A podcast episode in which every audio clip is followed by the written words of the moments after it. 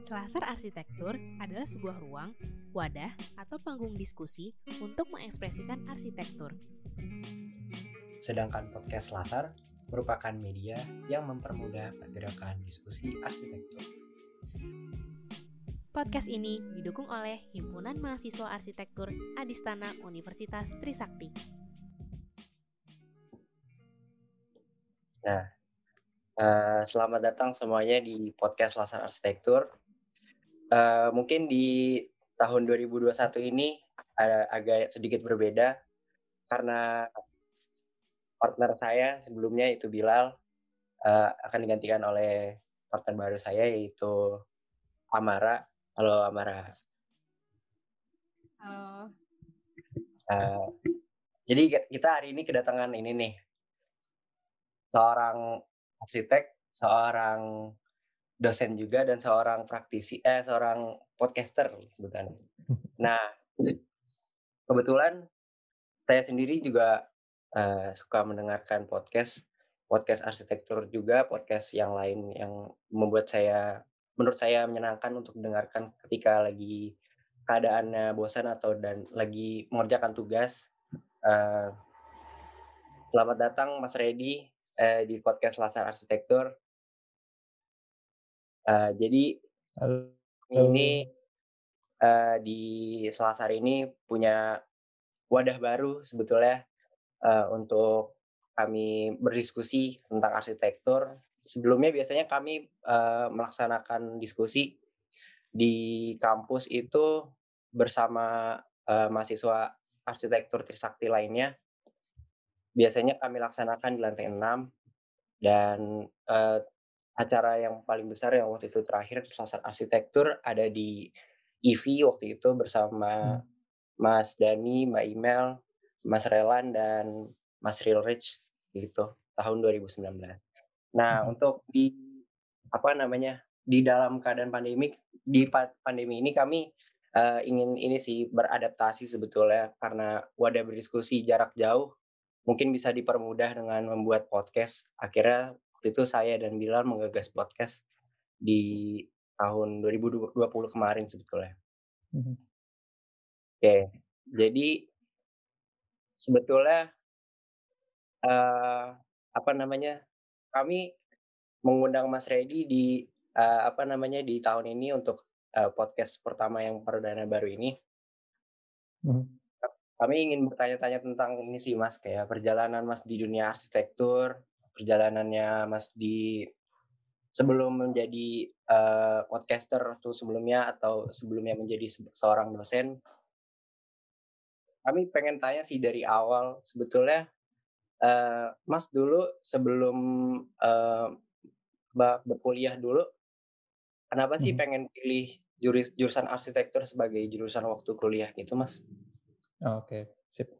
Um, salam kenal dulu buat semuanya, terutama yang teman-teman di Selasar Arsitektur gitu ya. Uh, senang rasanya kalau lihat uh, teman-teman punya semangat yang sama gitu sama Um, arsitek-arsitek muda yang uh, lagi berkuliah tapi punya semangat dan waktu lebih, energi lebih gitu buat sharing ke teman-teman yang lainnya. Uh, mungkin untuk prolog, um, pertanyaan tadi kan uh, ketertarikan ke arsitektur tuh dari mana gitu ya. Uh, kebetulan kalau versi saya, versi perjalanan saya itu um, jatuhnya dari orang tua sih karena uh, orang tua itu arsitek tapi ya memang kalau kesibukan saat ini emang uh, lebih ke planner, lebih ke kota. Tapi kalau pas dulu itu jadi kamar saya itu sebelahan sama let's say kayak studionya ayah gitu. Jadi kalau di waktu saya kecil tuh emang masih belum computerized dan lain sebagainya. Orang tua itu kalau ngerancang rumah tuh masih pakai mesin gambar yang mungkin teman-teman ada yang tahu ada yang enggak ya.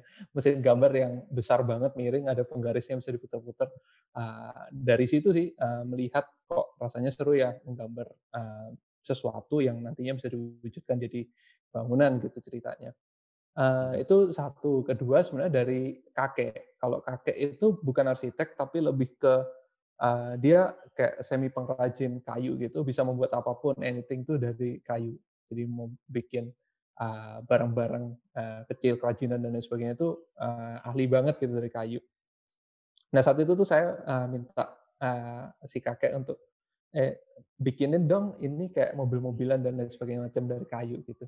Nah, udah jadi mobilnya, saya bikin rumah-rumahannya tuh supaya jadi satu set gitu. Nah, kalau disadari sekarang mungkin itu kayak market ya zaman sekarang gitu. Jadi kayak udah bikin market dan lain sebagainya.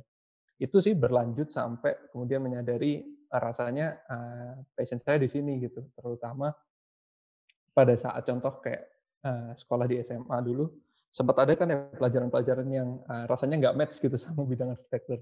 Rasanya kayak kimia dan lain sebagainya gitu. Itu kayak udah yakin banget nih rasanya nggak dipakai deh kalau nanti kuliah arsitektur.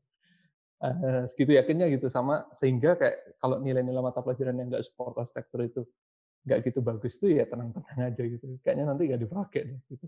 Uh, ya dari situ sih akhirnya uh, ambil studi uh, arsitektur di UK Petra di Surabaya uh, ya berlanjut gitu sampai sekarang sih itu sih kalau cerita awalnya uh, berarti mas orang tua mas sendiri nih bisa dibilang apa ya jadi sosok yang menginspirasi mas terus untuk apa ya. Selalu bersemangat dunia arsitektur atau ada sosok lain nih mas? Hmm. Kalau yang betul-betul uh, mungkin lebih rasanya lebih ke sosok ya dibanding lebih uh, ke profesinya gitu. Karena sebenarnya uh, arsitekturnya nggak gitu-gitu segitunya sih kalau dari ayah saya terutama. Karena uh, ayah saya ia menggambar rumah beberapa gitu ya bantuin uh, saudara gitu kalau mau desain rumah digambarin dan lain sebagainya. Tapi nggak sampai yang jadi benar-benar profesional. Kebetulan juga ayah ini juga pengajar, dosen juga gitu. Jadi dosen yang uh, ngedesain juga gitu ceritanya. Mungkin dari sosok sih, sehingga uh, garis besarnya saya terinspirasi banyak tuh untuk ya ngajar, ya jadi arsitek gitu. Uh, kalau sosok lainnya, ya itu tadi sih mungkin kalau secara tidak langsung lebih ke kayak sosok kakek gitu yang lebih kreator something gitu ya, yang mampu mengcreate sesuatu yang uh, form based gitu, terus kemudian lebih ke visual dan lain sebagainya, uh, ngajarin gambar dan lain sebagainya itu awal-awalnya dari kakek sih sebenarnya. Nah, dua sosok itu rasanya yang pegang peranan penting yang membuat saya menyadari kalau saya sebenarnya ada passion di nah, bidang ini. Gitu Berarti setelah uh, dari dulu, dari kecil memang uh, ayahnya Mas Redi dan kakeknya juga seorang pengrajin kayu. Uh, berarti uh, Mas juga ter, apa ter, apa bikin jadi semangat gitu jadi arsitek tuh Kenapa sih Mas? Karena apakah memang ayah juga dulu sering uh, mendesain dan Mas juga ikut ke lapangan atau uh, Mas juga sering ke tempat studio kayunya uh, kakeknya Mas Redi gitu? Mm-hmm. Kalau yang menjadi bersemangat sih mungkin next step-nya itu kan itu tadi uh, sebelum benar-benar masuk secara formal di pendidikan arsitektur gitu ya. Setelah kemudian menjalani perkuliahan, awal-awalnya itu masih nggak uh, segitunya nge sih maksudnya awal-awal kan mulai dari abstraksi ya latih warna, latih garis dan lain sebagainya di awal-awal perkuliahan itu mungkin kalau di, di compare di compare sama teman-teman yang lebih jago yang emang di SMA-nya ada pelajaran gambar dan lain sebagainya itu uh, agak agak kurang sebenarnya nggak ngeh ini apa sih yang dimaksud dan sebagainya sampai kemudian uh, ke tengah perjalanan perkuliahan itu rasanya makin yakin gitu sih karena um, indikasinya itu salah satunya adalah saat teman-teman yang lain merasa kok uh, bikin ini susah banget sih gitu lembur dan lain sebagainya itu kok uh, jadi beban. Nah di itu kok rasanya nggak segitunya jadi beban malah saya menikmati gitu. Uh, misal saya kayak nggak uh, tidur untuk bikin market gitu. Itu kok kayaknya fun gitu ya, bukan sesuatu yang menjadi aduh belum selesai ini, belum selesai itu dan lain sebagainya. Uh, beberapa kali juga teman-teman bilang kayak, eh kamu kok udah selesai aja, ini kan belum dan lain sebagainya. Uh, mungkin itu ya, jadi makin terasa yakin gitu rasanya ini pilihan yang cukup tepat lah untuk diseriusin gitu. Uh, dengan juga mungkin indikasinya uh, ini juga nggak bisa terlalu jadi patokan juga sih sebenarnya, cuman apresiasi dalam bentuk nilai itu di studio-studio perancangan itu cukup baik gitu. Walaupun mungkin ada hal-hal yang nggak segitu bagus juga kayak mata kuliah-mata kuliah yang sifatnya hitungan dan lain sebagainya itu iya nggak seperfect itu gitu. Tapi hal-hal yang sifatnya perancangan kreasi dan lain sebagainya itu saya menikmati prosesnya terus enjoy dan lain sebagainya. Kalau dari yang ayah sama kakek sih ya situ sih sebatas melihat ayah menggambar tuh kok rasanya asik gitu terus kemudian ayah saya dulu juga masih yang bikin market dan lain sebagainya itu juga melihat itu kok rasanya seru dan lain sebagainya berangkat dari insting mungkin ya, kayak pas dulu dibikinin mobil-mobilan dari kayu sama kakek itu, ah, bikin uh, garasinya, bikin rumahnya dan lain sebagainya. Ya nggak ada yang ngajarin juga sih, zaman itu juga zaman belum internet juga ya. Jadi ya hmm. mungkin ada insting juga, ada turunan juga. Kalau semakin yakinnya setelah perkuliahan itu sih rasanya. Oh jadi tahu sebenarnya arsitektur ngapain aja dan lain sebagainya itu kayaknya makin oke okay sih. Maksudnya ini bisa dijalani dengan enjoy dan bisa menghasilkan tentunya gitu. Um, berarti Mas selain dari uh, semasa perkuliahan gitu, uh, Mas Redi sendiri apa ya uh, tempat yang berkesan untuk Mas Redi uh, mengumpulkan bekal pengalaman menuju menjadi arsitek tuh di mana, Mas? Hmm. Kalau um, tempat, mungkin ini perjalanan saya, versi saya yang mungkin uh, agak berbeda dari kebanyakan orang. Kalau biasanya uh, mostly kalau udah lulus ya nyari biro dan lain sebagainya gitu ya, buat, buat cari pengalaman dan lain sebagainya. Sempet sih ngelamar ke beberapa biro dan lain sebagainya, tapi entah kenapa, uh, karena mungkin juga pada saat itu sempet juga sebelum lulus itu uh, ayah kayak punya kantor, tapi kantornya bukan di arsitektur sih, kantornya lebih fokus di perencanaan kota gitu. Jadi uh, se pada waktu sudah bisa desain pakai komputer gitu, um, bisa berproduksi, memproduksi gambar dan sebagainya, um, dapat tanggung jawab gitu dari kantornya ayah ini untuk bantuin visualisasi lah, bikin visualisasi perkotaan dan lain sebagainya. Kalau mereka ada pekerjaan uh, penataan kota gitu, untuk visualisasinya biasanya minta tolong saya dari itu berlanjut terus sampai lulus. Jadi pada saat udah mau ngelamar kerja di biro dan lain sebagainya, kok rasanya sulit ya bagi waktu sama si uh, tanggung jawab yang ini. Nah, hmm. jadi uh, perjalanannya itu sempat ngelamar ke beberapa biro, tapi nggak pernah ketemu jamnya gitu. Aduh, kok rasanya sulit ya bagi waktu dan lain sebagainya. Nah, kesempatan lain itu justru datang dari uh, berbagai macam mentor yang dulu saya temui pada saat kuliah ada beberapa tutor-tutor yang uh, saya termasuk dalam kelompoknya gitu itu terus kayak nawarin beberapa bentuk pekerjaan freelance lah katakanlah seperti itu. Kayak uh, diajak ke satu uh, bentuk pekerjaan desain bangunan diajak ke satu bentuk pekerjaan desain yang uh, termasuk visualisasi dan lain sebagainya. Dari situ sih uh, ya berlanjut terus sampai kurang lebih dua tahunan ya uh, berlangsung dengan pola seperti itu gitu. Maksudnya ada tanggung jawab yang uh, reguler, ada juga tanggung jawab yang uh, come and go gitu. Uh, artinya kayak freelance gitu ya, dapat uh, pekerjaan desain, dapat pekerjaan uh, freelance dan lain sebagainya. Sampai uh, di tahun kedua setelah lulus itu merasa kok rasanya ritmenya terlalu sama gitu ya, ritmenya itu terlalu uh, stuck gitu dan lain sebagainya. Sedikit cerita dulu sebelum perkuliahan itu agak bimbang sebenarnya antara berkuliah di kota saya di Surabaya atau uh, move ke Bandung di ITB. Cuman lucunya kalau di zaman saya itu um, tahu ya, kayaknya masih sampai sekarang deh. Uh, swasta itu selalu lebih cepat daripada negeri gitu, masalah uh, pendaftaran dan lain sebagainya. Nah pada saat itu udah daftar di uh, Surabaya di Petra, udah mulai ospek gitu ya. Nah si ITB ini baru mulai tes gitu. Nah udah udah kacau kan pikirannya. Mimpinya sih ke Bandung, cuman uh, kok udah ribet sama tes yang ada di sini, udah deh diseriusin di Surabaya dulu aja. Nah, setelah dua tahun uh, menjalani ritme yang sama setelah lulus itu tadi, kok kayaknya stuck dan uh, berpikir untuk melanjutkan studi sebetulnya di Bandung. Nah, kesempatannya muncul, terus kemudian uh, iseng tes gitu ya. Isengnya tuh awalnya kayak uh, tes Inggris dulu deh. Kalau lolos ini mungkin jalannya terus gitu. Uh, tes Inggris, skornya nyampe, uh, wawancara di Bandung juga lolos.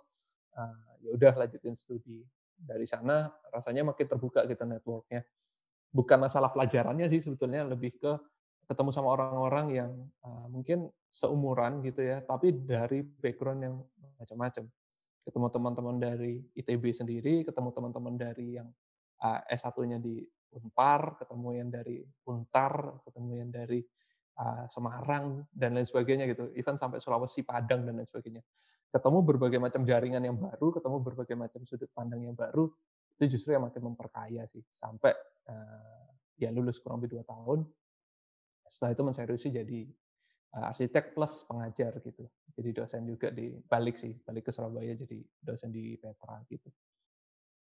Itu sih rasanya yang beberapa yang memperkuat uh, oke okay, uh, untuk menseriusi bidang ini gitu. Oke, berarti uh, setelah um, memiliki kegalauan dulu sempet uh, pengen di Surabaya aja atau pengen ke Bandung uh, hmm. jadi lebih banyak uh, pengalamannya di Bandung eh apa di Surabaya eh ternyata hmm. lebih kuat aja jadi pengen arsitek hmm, uh, betul uh, kalau dari Mas sendiri sekarang sudah menjalani sebagai seorang arsitek juga sudah menjadi seorang dosen juga ya Mas di Petra hmm. Dan di uh, podcast membuat podcast korelasi jadi podcaster. Hmm. Terus uh, kapan sih Mas pertama kali bekerja penuh dan bertanggung jawab sebagai arsitek gitu Mas? Hmm, Oke. Okay. Jadi sebetulnya um, kalau dari segi uh, arsitektur yang desain ya, itu rasanya uh, kesempatannya beberapa kali selalu ada gitu ya diminta untuk desain rumah dan lain sebagainya, uh, bantuin rekan yang lain dan lain sebagainya sebagai arsitek yang in charge ataupun arsitek yang supporting gitu. Kalau uh, bekerja penuhnya sampai detik ini saya belum pernah ngantor sebagai arsitek sebenarnya. Uh, bekerja di konsultan itu jatuhnya sama sekali belum pernah. Tapi kalau yang kayak supporting dan lain sebagainya itu uh, kesempatannya emang beragam sih. Dari yang emang sendiri gitu ya, ada pekerjaan dan lain sebagainya, terus kemudian uh, bantuin uh, senior gitu ya, uh, ex tutor, terus kemudian ada rekanan dosen dan lain sebagainya. Itu uh, lumayan continuous sih. Uh, kalau yang benar-benar full time itu justru lebih ke uh, pengajarnya. Kalau di mindset saya sebetulnya uh, sebagai pengajar uh, sebuah bidang ilmu yang sifatnya lebih ke praktis terapan gitu ya termasuk arsitektur ini gitu itu rasanya nggak cukup untuk sekedar ngerti teori, ngerti keilmuannya gitu. Rasanya mesti diimbangi sama kegiatan berpraktek. Sehingga um, dua ini yang coba saya seriusi berjalan berdampingan gitu. Tentunya ada yang satu lebih serius dibandingkan yang lain gitu ya. Nggak mungkin dua-duanya di, di apa ya di tingkatan yang sama gitu. Kondisi saya saat ini emang uh, primary-nya itu ngajar sebagai dosen, tapi uh, secondary-nya uh, tetap berupaya untuk terus um, mengasah kemampuan desain lewat beberapa pekerjaan yang sifatnya uh, apa ya istilahnya ya comes and go gitu uh, datang dan pergi dan lain sebagainya. Ada yang berlanjut ada yang uh, sudah selesai ya oke okay, dan lain sebagainya. Nggak nggak sampai yang benar-benar sampai betul-betul uh, apa ya istilahnya kayak full time itu tadi ya istilahnya uh, Mas Sultan. Kayak yang primernya tetap sebagai pengajar, tapi saya melihatnya ini juga menjadi bagian dari pola pengajaran saya. Seringkali saya ceritakan itu hal-hal yang saya alami dalam desain, hal-hal yang saya temuin dengan klien, hal-hal yang saya temuin di lapangan, let's say seperti itu. Uh, justru banyak lebih memperkaya mahasiswa sih, selain dari keilmuan juga dari cerita-cerita pengalaman itu sebetulnya. Itu sih rasanya ceritanya. Nah, dengan apa ya uh, pengalaman berarsitektur yang Mas Redi miliki ini, Mas menurut Mas Redi sendiri melihat dunia arsitektur di Indonesia saat ini nih gimana Mas? Hmm. Um, saya pada saat itu mungkin kalau dikomparasi ya di saat perkuliahan itu uh, kalau melihat dunia arsitektur sendiri di Indonesia, um, saya ingat banget uh, semester 3 pada saat itu itu mulai diarahkan untuk mencari referensi jadi kalau semester 1 itu kan benar-benar yang basic ya, yang even belum bisa dikategorikan arsitektur gitu, masih bikin yang kayak ah, apa istilahnya, kayak pos-pos ronda dan lain sebagainya gitu-gitu, terus latihan garis warna, basic composition gitu. Nah, semester 2 rancang uh, tulisnya rancang rumah tinggal dan lain sebagainya, uh, ya lancar dengan uh, biasa gitu ya, rasanya bikin bangunan sederhana gitu. Sampai di semester 3 pada saat itu saya ingat banget disuruh nyari arsitek Indonesia untuk dipelajari gitu. Nah dari situ tuh rasanya mulai kenal dunia arsitektur Indonesia secara umum gitu ya. Uh, pada saat itu saya ingat banget ngambil sosok Andra Martin untuk studi. Pada saat itu uh, ngambil karyanya beliau yang gedung 28 pada saat itu museum untuk di, di breakdown dalam bentuk tugas itu kayak di pecahin dan lain sebagainya. Dari situ saya paham uh, dan akhirnya mulai ngikutin dunia arsitektur gitu. Kalau di zaman itu rasanya yang barusan pameran juga ya, yang AMI itu arsitek muda hmm. Indonesia. Hmm. Itu rasanya uh, satu titik yang membuat arsitektur Indonesia itu punya gairah gitu kalau menurut saya. Ya Andra Matin, almarhum Ahmad Juhara, dan kawan-kawannya gitu ya yang tergabung dalam AMI itu mengeluarkan buku, saya bisa belajar dari mereka dan lain sebagainya. Kalau saya melihat dunia arsitektur sejak titik itu rasanya itu mulai dinamis gitu ya, mulai perkembangannya itu uh, progresif gitu. Makin ke sini rasanya dengan platform yang makin meluas kayak sosial media dan lain sebagainya, uh, rasanya makin banyak generasi-generasi yang yang muncul gitu, yang memang punya kekuatan sendiri-sendiri. Kalau saya melihat saat ini sih arsitektur Indonesia, uh, terutama dari karya-karya teman-teman yang banyak ya yang muda-muda dan sebagainya itu sangat sangat progresif sih menurut saya. Bisa dilihat dari karya-karya yang uh, dapat penghargaan dan lain sebagainya yang diapresiasi, dipublikasi dan lain sebagainya itu bukan datang dari orang-orang yang justru sudah senior gitu, itu tetap ada, tetap terjaga, tapi lebih banyak didominasi sama muda-muda rasanya sekarang.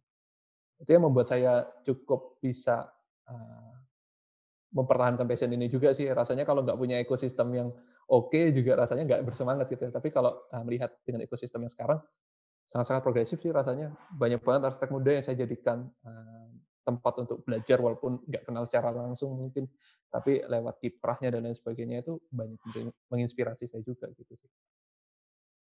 Jadi udah cukup ini ya Mas, uh, udah sangat berkembang gitu ya? Sangat sih sebenarnya, boleh dikatakan seperti itu.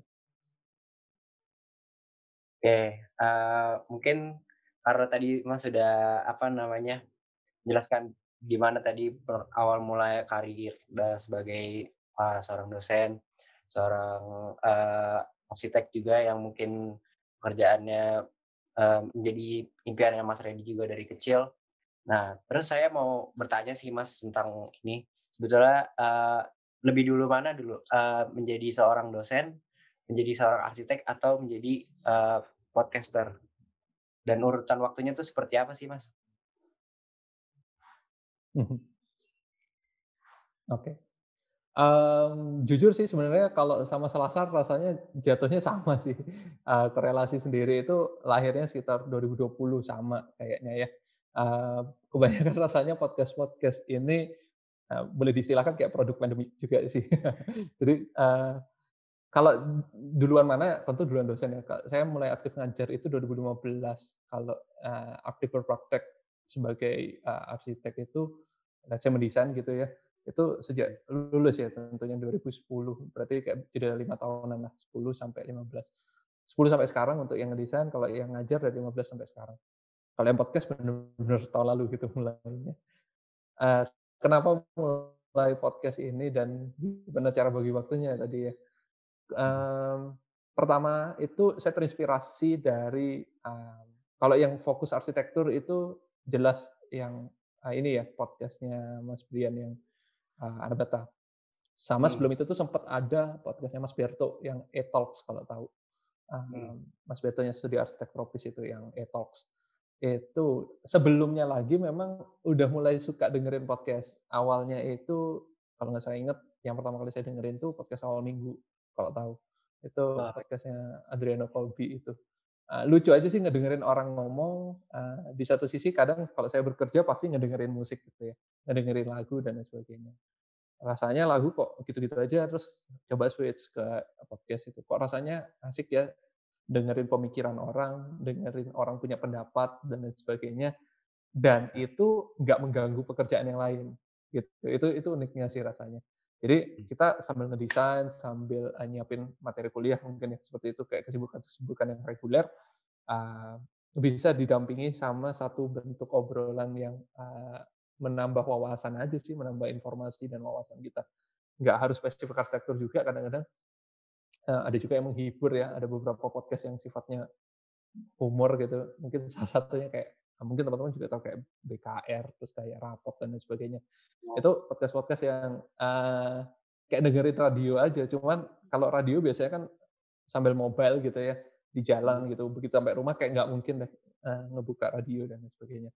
Tapi podcast kok lain ya, podcastnya kayak, kayak bisa uh, didengerin sambil beraktivitas gitu. Nah, dari situ sebenarnya saat mulai pandemi itu kegiatan perkuliahan juga off otomatis ya yang uh, offline. Semuanya hmm. pindah ke online uh, dan sampai sekarang ya. Uh, karena online banyak waktu yang bisa di save. Waktu apa ya? Waktu mobile misalkan ya. Yang biasanya saya ke kampus itu uh, pulang pergi uh, bisa satu jam lah hitungannya. Terus kemudian uh, persiapan untuk berangkat ke kantor dan lain sebagainya itu otomatis udah di-cut sekarang. Itu udah jadi waktu bebas gitu ya istilahnya. Jadi waktu tambahan lah. Nah, sejak kemudian memang suka menikmati podcast tadi ya yang non arsitektur, terus kemudian suatu saat itu saya kalau nggak salah ingat dari awal pandemi itu yang muncul podcastnya Anabata. Yang biasanya Anabata itu diikutin acaranya secara langsung gitu ya. Kok muncul podcastnya seru banget nih. Terus mulai ngedengerin, ngedengerin, ngedengerin dan lain sebagainya. Kemudian uh, menjadi kepikiran gitu. Kok rasanya bisa deh ini dibuat gitu ya. Uh, rasanya um, saya pribadi punya circle yang cukup unik gitu. Artinya saya mengenal beberapa banyak arsitek. Di satu sisi saya juga kenal akademisi. Di sisi yang lain juga saya kenal mahasiswa bahkan alumni-alumni yang udah lulus itu masih keep kontak gitu ya. Kok rasanya seru ya untuk menggabungkan beberapa circle ini sehingga bisa uh, saling cross gitu. Yang alumni bisa dapat pengalaman dari yang profesional yang saya kenal, yang profesional juga bisa dapat insight dari yang pemikiran-pemikirannya fresh baru kayak alumni, mahasiswa dan lain sebagainya uh, ya itu kenapa kemudian uh, muncul gagasan untuk kayaknya seru deh buat podcast. Apalagi beberapa podcast non arsitektur yang saya dengarkan sebelumnya itu mulai menyuarakan platform yang cukup mudah untuk membuat podcast. Uh, pada saat itu iklannya muncul berkali-kali kan. Uh, kalau mau buat podcast sendiri cukup gampang kok. Kalian cukup download aplikasi ini hmm. untuk bisa buat podcast dan lain sebagainya. Iseng deh tuh buka aplikasinya dan lain sebagainya um, rasanya gampang ya, cuman ngobrol, direkam dan lain sebagainya. Apalagi setelah pandemi, semakin orang terbiasa dengan platform uh, virtual seperti ini. Ya kan kayak kita ngobrol dan lain sebagainya itu awalnya mungkin kalau orang zaman dulu, nggak zaman dulu banget lah, 2019 katakanlah. Itu untuk video call ngobrol itu rasanya canggung ya. Tapi karena tuntutan kondisi gitu ya, uh, pandemik dan lain sebagainya, orang rasanya makin terbiasa gitu untuk ngobrol virtual gitu. Beberapa kali kuliah kok rasanya juga lancar dan sebagainya. Kuliah juga uh, ini kan setelah online jadi terbuka kesempatannya untuk undang tamu-tamu yang dulunya sulit gitu. Tamu-tamu dari Jakarta, tamu-tamu dari Bandung, tamu-tamu dari ini itu dan lain sebagainya. Biasanya kita harus support duit untuk transportnya mereka ke Surabaya dan lain sebagainya. Ini benar-benar di-cut efektif cukup pakai uh, platform online, Zoom atau Google Meet gitu dari situ kemudian uh, saya melihat kesempatannya ya iya ya kan tinggal mengundang orang yang ngobrol terus uh, di record dipublish udah gitu terus nggak perlu repot lagi ngeditnya uh, kalau mau di compare gitu kan ngedit audio sama video rasanya jauh lebih mudah audio gitu dari situ sih iseng terus kemudian uh, mencoba menyampaikan gagasan kan berarti perlu tamu nih kok rasanya nggak ada yang yakin ya kan belum mulai juga ya untuk untuk starting itu rasanya perlu orang yang cukup yakin bisa di di apa ya dimanipulasi gitu ya istilahnya untuk untuk mau kerjasama sebagai bintang tamu dan sebagainya. Nah saat itu saya kepikiran salah satu uh, uh, mahasiswa saya pada saat itu yang sering sekali kolaborasi sama saya. Uh, pada saat itu uh, dia tugas akhir, saya ajakin kompetisi sayembara dan lain sebagainya itu dia masih penuh semangat gitu ya rasanya. Terus saya iseng nanya, eh mau nggak eh, coba bikin podcast ngobrol gitu, kamu jadi tamu pertamanya gitu. Oh ya apa itu Pak? Terus ya saya ceritain dan lain sebagainya, ngobrol lah, terus direkam, terus ya ada temanya dan lain sebagainya. Saya kepikir uh, kebanyakan podcast kan uh, continuous jalan terus, itu karena mampu menghadirkan sesuatu yang berseri. Sehingga saya kepikirannya mungkin untuk bisa berseri ada topik di setiap episodenya. Nah dari situ uh, nentuin aja topik sama orang ini sama orang ini. Nah mulai itu saya metain kenalan-kenalan saya. Oh ya teman saya pas pada saat S1 saat ini sudah berpraktek dengan kekhususannya di bidang ini. Uh, tutor saya yang sekarang jadi dosen di tempat lain punya kekhususan di bidang ini. Rekan kerja saya yang staf pengajar juga punya kekhususan di bidang ini. Mulai bikin Excel tuh ceritanya. Saya coba petain, rasanya topiknya banyak ya. Ya udah deh mulai gitu. Mulai karena memang banyak waktu yang bisa di-save dari efisiensi kegiatan versi online tadi ya. Nah mulai sih dari yang situ uh, berjalan terus. Memang nggak nggak sampai yang rapi reguler gitu ya kayak beberapa podcast yang memang udah jadi lahan bisnis gitu mungkin ya yang bisa reguler seminggu sekali dan lain sebagainya. Pada saat itu uh, yang banyak bisa dapat waktu itu di jeda semesteran kuliah. Jadi hmm. waktunya cukup banyak kan kesibukannya cuma nyiapin materi kuliah sama jalanin yang desain itu ya. Uh, rasanya waktunya cukup banyak deh. Dan ngobrol juga nggak makan waktu segitunya kan paling mentok dua jam gitu. Nah, satu sampai satu setengah jam udah kelar gitu. Ngeditnya juga nggak lama tadi. Mungkin 15 menit, setengah jam juga udah kelar ngeditnya. Dari situ sih uh, mulai memberanikan diri untuk kontak kembali temen yang udah lama nggak ketemu, kontak kembali orang yang uh, apa ya istilahnya kenal di beberapa waktu yang lalu dan lain sebagainya. Sampai beberapa orang yang even nggak pernah ketemu sama sekali gitu tapi kenal lewat Instagram gitu. Let's say follow-followan dan lain sebagainya. Ngecoba ngeyakinin diri aja ngeberaniin. Toh udah ada beberapa episode awal yang udah publish.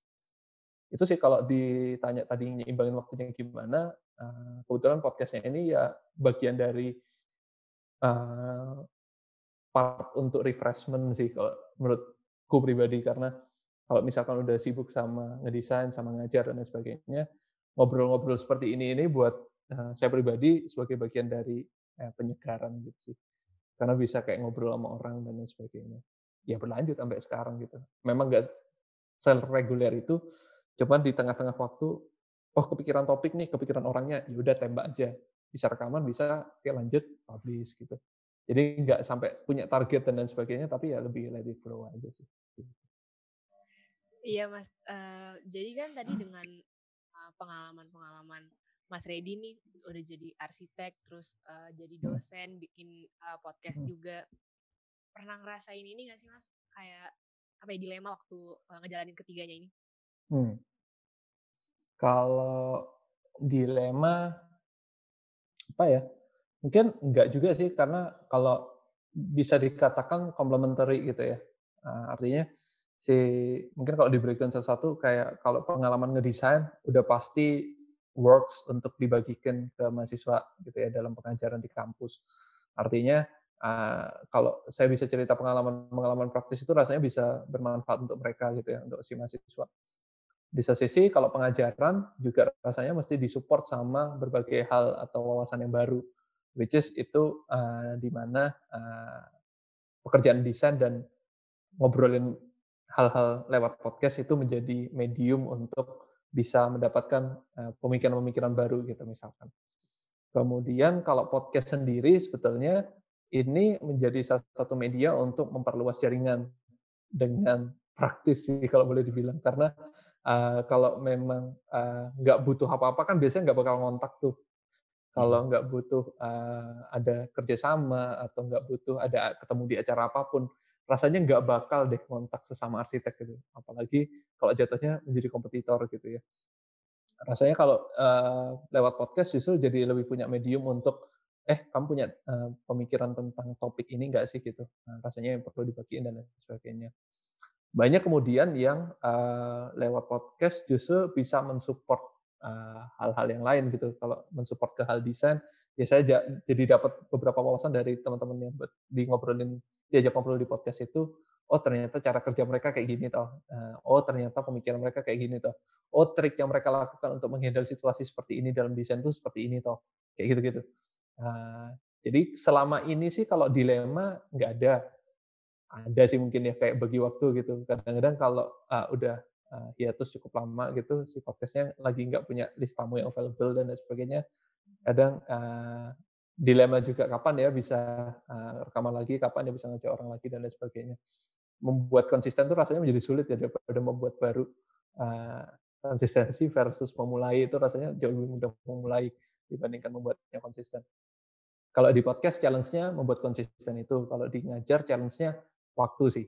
Tentunya ngajar nggak cuma ngajar doang, mungkin dosen-dosen di universitas kalian juga sama gitu ya dosen juga sibukannya ada ngajar, ada ngabdi ke masyarakat gitu, ada penelitian dan lain sebagainya. Eh, kadang-kadang di waktu-waktu tertentu itu segitu padatnya sehingga kayak mungkin karena itu tadi saya tempatkan menjadi prioritas pertama, mungkin agak bisa ngalahi dua sisanya. Kalau yang desain sih sebetulnya karena sejak dari kuliah itu uh, saya bisa menikmati itu gitu ya. Jadi uh, kalaupun harus overtime dan lain sebagainya, memanfaatkan waktu tidur untuk mengerjakan desain dan lain sebagainya, masih fine sih menurut saya, masih bisa dinikmati gitu rasanya bukan menjadi beban. Uh, dilemanya mungkin di pembagian waktu walaupun sebetulnya masih bisa disiasati. Mungkin uh, garis besarnya sih kayak gitu. Nah, mungkin tadi karena uh, dilemanya di pembagian waktu nih mas. Uh, hmm. Kalau misalkan nanti uh, misalnya pandemi ini sudah selesai, uh, menurut mas podcast ini akan tetap berjalan sesuai dengan uh, temanya yang online kayak pandemi itu ataukah nanti mungkin rencananya ke depannya bisa Mas uh, laksanakan di tatap muka gitu langsung atau gimana? Oke. Okay. Um, karena memang produk pandemik gitu ya, rasanya kondisinya akan sangat bergantung pada kondisi online. Itu iya gitu. Tapi kalau pas dipikir-pikir lagi, rasanya beneran balik ke old normal gitu ya istilahnya atau normal yang zaman sebelum pandemi rasanya nggak segitunya bisa balik deh. Karena orang hmm. sudah segitu tergantungnya sama online juga di satu sisi kayak uh, terbantu dengan kepraktisannya terbantu dengan uh, jangkauan yang lebih luas gitu ya. Uh, rasanya sih kalau memang uh, semoga juga ya pandemi cepat selesai gitu. Kalau kondisi pandemi emang udah selesai rasanya tetap tetap dengan prioritasnya pola yang online sih karena memang menjangkau lebih luas, terutama buat teman-teman yang nggak satu kota dan lain sebagainya. Terakhir itu saya coba ngobrol, ini yang masih draft ya podcastnya di episode yang berikutnya ini untuk yang dikorelasi, itu saya ngobrol bahkan dengan uh, arsitek yang saya kerjasamanya juga di perkuliahan, dia sebagai dosen uh, tamu di, di perkuliahan saya uh, sebagai LB gitu, dosen luar biasa di perkuliahan saya. Uh, rumah kita nggak nggak begitu jauh. Naik mobil aja kayaknya cuma lima menit gitu ya. Tapi kemarin take-nya online gitu.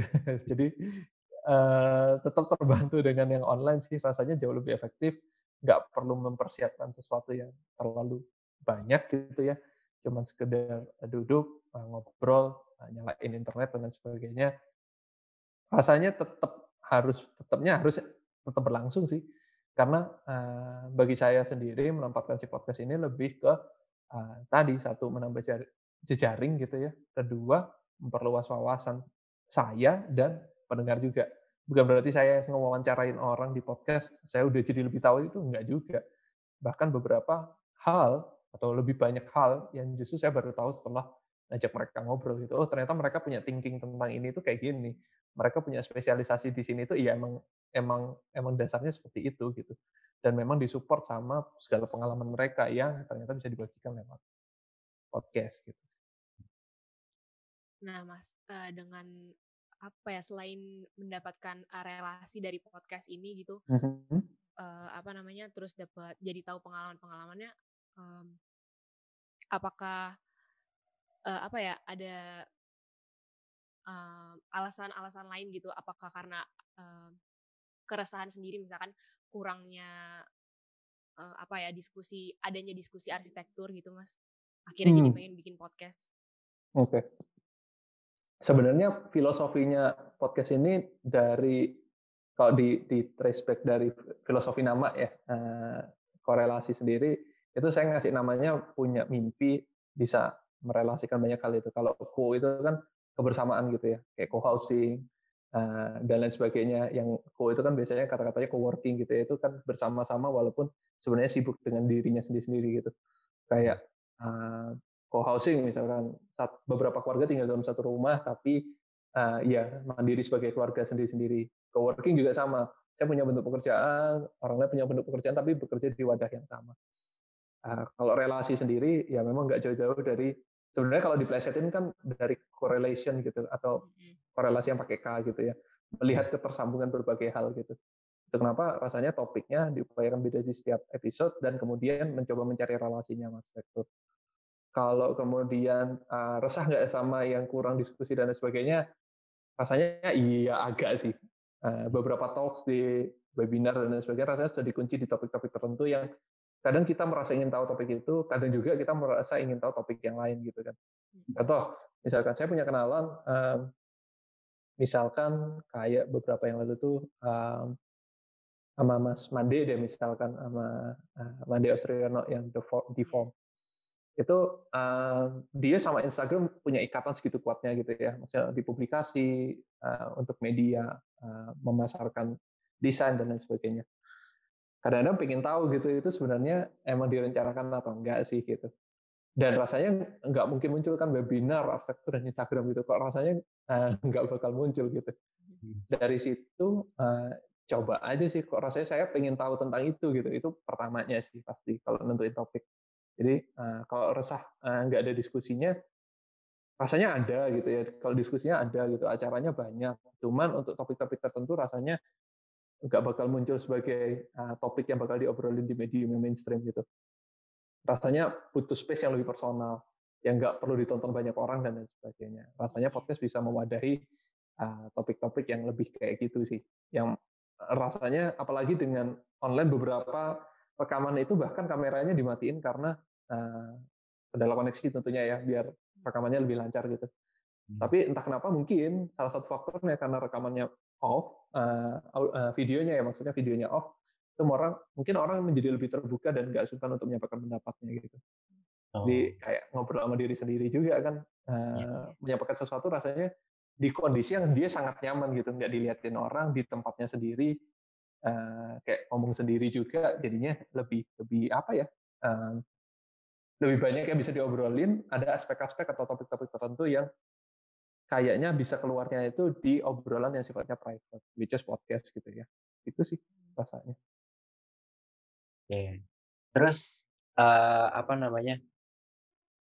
Di kan di podcast arsitektur, podcast yang ngebahas tentang arsitektur tuh belum banyak ya mas. Saya sempat searching hmm. juga di Spotify dan di uh, mungkin kalau di YouTube ada yang ngebahas tentang kayak arsitektur, diskusi arsitektur gitu uh, mungkin sangat sedikit banget gitu tentang diskusi-diskusi uh, arsitektur yang kayak gini. Jadi topik-topik yang mau kita bawa dari mahasiswa atau mau dari uh, arsitek sendiri yang mau undang banyak arsitek itu jadi uh, kurang menyebar lah. Jadi uh, ilmu-ilmu yang mau disampaikan uh, melalui uh, podcast atau yang mungkin bisa didengar oleh banyak orang dan bisa diputar kapan aja itu mungkin masih sedikit. Nah, hmm. saya kalau uh, Mas sendiri kan uh, lebih apa lebih banyak mengenal uh, seorang arsitek. Nah, kalau korelasi ini uh, kan sebagian besar um, undangnya uh, banyak arsitek ya, Mas. Itu gimana sih, Mas? Ceritanya, Mas, kok bisa uh, undang banyak arsitek gitu atau uh, apa ya orang yang berhubungan dengan arsitektur gitu? Oke, okay. Uh, fun fact sih sebenarnya mungkin kayak yang uh, saya sampaikan tadi gitu ya. Ada beberapa tamu di korelasi itu bahkan yang belum pernah ketemu muka sama sekali gitu, benar-benar online base gitu. Kenalnya online, ngobrolnya online dan lain sebagainya. Kalau dari tamu sebenarnya pasti primernya yang benar-benar kenal ya, nah, yang kita udah tahu gitu kalau diajak ngobrol ini bakalan enak gitu. Kalau yang kemudian diajak ngobrol jawabannya iya gitu, titik gitu. Kan dia bingung juga gitu ya mau ngelit ke mana gitu. Uh, itu rasanya satu pasti lewat kenalan yang benar-benar kenal. Itu kenapa mungkin di episode-episode awal kalau dipetain ya itu udah pasti yang uh, saya kenal dekat gitu. Tapi hmm. makin ke sininya mungkin terbantu sama uh, boleh dibilang konsistensi itu tadi sih. Kalau hmm. misalkan kita rajin publish gitu, mungkin orang menjadi lebih tahu dan uh, apa ya let's say portfolionya udah cukup panjang ah, ngajak yang lain itu jadi lebih pede aja gitu. Oh iya misalkan buat orang yang belum tahu sama sekali tentang podcast gitu misalkan. Pada saat itu saya ngundang Mas Andi Rahman uh, untuk ngobrol di podcast. Kenalnya dari mana Mas Andi Rahman? Kenalnya dari saya datang ke uh, open house-nya open house karyanya beliau. Itu pertama kali kenalan. Dari situ uh, beberapa kali karena tadi ya di kampus itu punya kesempatan ngundang arsitek kan dan nggak perlu sungkan gitu karena uh, salam kenal mas salam kenal uh, saya ingin mengundang untuk mengisi mata kuliah ini bla bla bla. Itu kan rasanya lebih formal gitu ya. Lewat situ rasanya momen-momen kuliah umum yang mengundang arsitek-arsitek ini sebagai narasumber rasanya membuka jaringannya lebih luas lagi. Jadi lebih kenal dan lain sebagainya. Pada saat itu saya ngobrol ke Mas Andi Rahman Mas ini uh, saya punya satu media podcast di mana ini ngobrol tentang perjalanan sektornya seseorang plus sama topik tertentu. Dari situ pada saat itu Mas Andi Rahman masih belum punya clue gitu, maksudnya si podcast ini apa sih gitu. Yang dia pahami adalah acara webinar gitu, kayak oh ngobrol online ada penontonnya, terjadinya live selesai gitu. Saya masih ingat pas ngajak Mas Andi Rahman itu Mas Andi Rahman nanya, ini audiensnya siapa gitu. Audiensnya sih nanti ya siapa aja yang mau denger Mas gitu. Maksudnya nggak ada nggak ada audiens secara live. Oh iya. Terus disiarinnya di mana gitu? Nah, di di Spotify gitu, di di platform-platform podcast gitu. Oh iya. Terus uh, acaranya jam berapa gitu? Ini kayaknya miskonsepsi deh. Pikirannya jangan-jangan acara webinar gitu. Uh, enggak, ini ngerekam audio gitu. Terus saya tunjukin, uh, ini yang sudah publish. Saya ngajak ngomong ini, ngajak ngobrol ini dan lain sebagainya. Oh iya iya iya, paham paham paham. Terus akhirnya ngerti dan lanjut lanjut lagi. Untuk beberapa yang belum kenal sama sekali, iya mungkin berani ngajaknya setelah episode rasanya ke 20-an lebih deh. Itu ada beberapa yang kenalnya juga cuma Instagram ya follow-followan gitu ya. Terus ya ngeberaniin DM aja. Nah, berminat nggak untuk ini, untuk itu, dan lain sebagainya. Beberapa juga itu justru dari, kalau saya publish podcast, let's say di eh, sosmed gitu, di Instagram, terus kan uh, dipublish, biasanya ada komen tuh, wih seru, wih seru, dan lain sebagainya. Langsung aja tembak kayak eh mau nggak jadi yang selanjutnya? gitu. Uh, mau juga jadi tamu untuk podcast selanjutnya? dan lain sebagainya. Kebanyakan sih kalau yang memang minat ingin menyampaikan sesuatu biasanya diajak itu langsung iya gitu. Oh ya boleh. Mau kapan? Jam berapa? gitu. Ada yang seperti itu. Ada juga yang mungkin masih ragu juga ya. Ah nggak ah nggak berani ngomong takut salah uh, dan lain sebagainya uh, meyakinkannya sih lebih ke nggak apa-apa ini kayak ngobrol aja kayak orang teleponan gitu bahkan. Kayak orang teleponan cuma direkam audionya nanti dipublish. Misinya sih sebenarnya menyebarkan uh, pemikiran-pemikiran ini jauh lebih luas gitu ya. Di satu sisi juga mungkin saling menguntungkan juga ya artinya mutualismenya di mungkin orang belum tahu layanan jasanya arsitek ini tapi ternyata cocok sama karakter yang seperti ini. Orang bisa jadi saling mempertemukan. Dari hubungan-hubungan mutualisme itu ya sejauh ini sih mimpinya untuk mengkorelasikan beberapa orang, mengkorelasikan beberapa pemikiran itu uh, lumayan tercapai gitu. Jadi ya bisa disyukuri sih maksudnya uh, beberapa juga akhirnya berhubungan baik bahkan gitu ya. Jadi lebih berani kenalan sama si orang ini yang awalnya nggak kenal tapi mungkin lewat mendengarkan podcast saya, oh kayaknya orang ini cocok deh dengan aku, diajak kerja sama dan sebagainya. Itu sih jadi mimpinya bukan yang profit oriented tentunya gitu ya. Uh, mungkin agak beda sama platform lain, let's say kayak YouTube yang ada AdSense-nya dan lain sebagainya. Ini benar-benar murni kayak um, punya kesempatan, punya relasi, kenapa nggak dikembangin gitu. Jadi uh, ya nggak prioritas, tapi kalau ada waktu kosong berusaha diprioritaskan gitu sih rasanya. Oke, okay. uh, sebut apa? Jadi di podcast Lasar uh, yang paling baru ini yang baru kami laksanakan ini, uh, kami punya uh, sesi baru nih mas. Mm-hmm. Ini ada quick question. Jadi uh, nanti ada seperti disordered. Jadi kalau mas punya uh, jawaban jawaban dan alasannya nanti bisa dijelaskan setelah jawabannya ini. Oke. Okay. Uh, jadi uh, langsung. Jadi gini mas, kayak misalkan uh, kita mata putih mas? Jawabnya hitam. Nah terus kita langsung lanjut jawaban lain gitu pertanyaan lain. Oke okay. sip. Uh, oke okay, oke. Okay. jadi uh, low rise atau high rise mas? Hmm, low rise. Oke. Okay. uh, Miss Pandero atau Frank Gehry? Ah uh, Frank Gehry sih. Uh, monokrom atau warna-warni? Monokrom jelas. Uh, lalu Sederhana atau kompleks? Sederhana. Uh, podcaster atau arsitek? Arsitek. Oke, lanjut Amara.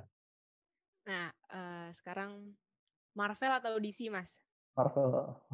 Tim Marvel. uh, Android atau iOS? Android. Android. Uh, begadang atau well prepare? Well prepared uh, traveling atau di rumah aja? Di rumah aja sih sebenarnya. nah, terakhir nih Mas. Instagram atau Twitter? Instagram at some point gitu ya. Uh, ada konteksnya sih kadang-kadang bisa milih Twitter juga cuman kalau overview rasanya Instagram. Oke. Okay. Oke. Okay. Mungkin uh, dari kami dari podcast Master Sector sedikit sekian dari ini Mas. Uh, mungkin karena udah lama nggak uh, record podcast, jadi kami tadi kurang persiapan, uh, persiapannya kurang. Uh, okay. Terima kasih Mas udah mau mampir di podcast Lasar Arsitektur. Uh, mungkin Terima kasih juga. Uh, nextnya bisa kita uh, bisa bertemu di kegiatan lainnya. Siap. Oke. Okay. Terima kasih Mas. Terima kasih Mas Redi. See you. Sehat-sehat Oke, okay, makasih Mas. Terima kasih teman-teman sudah mendengarkan. Jangan lupa cek episode lainnya ya. Sampai jumpa.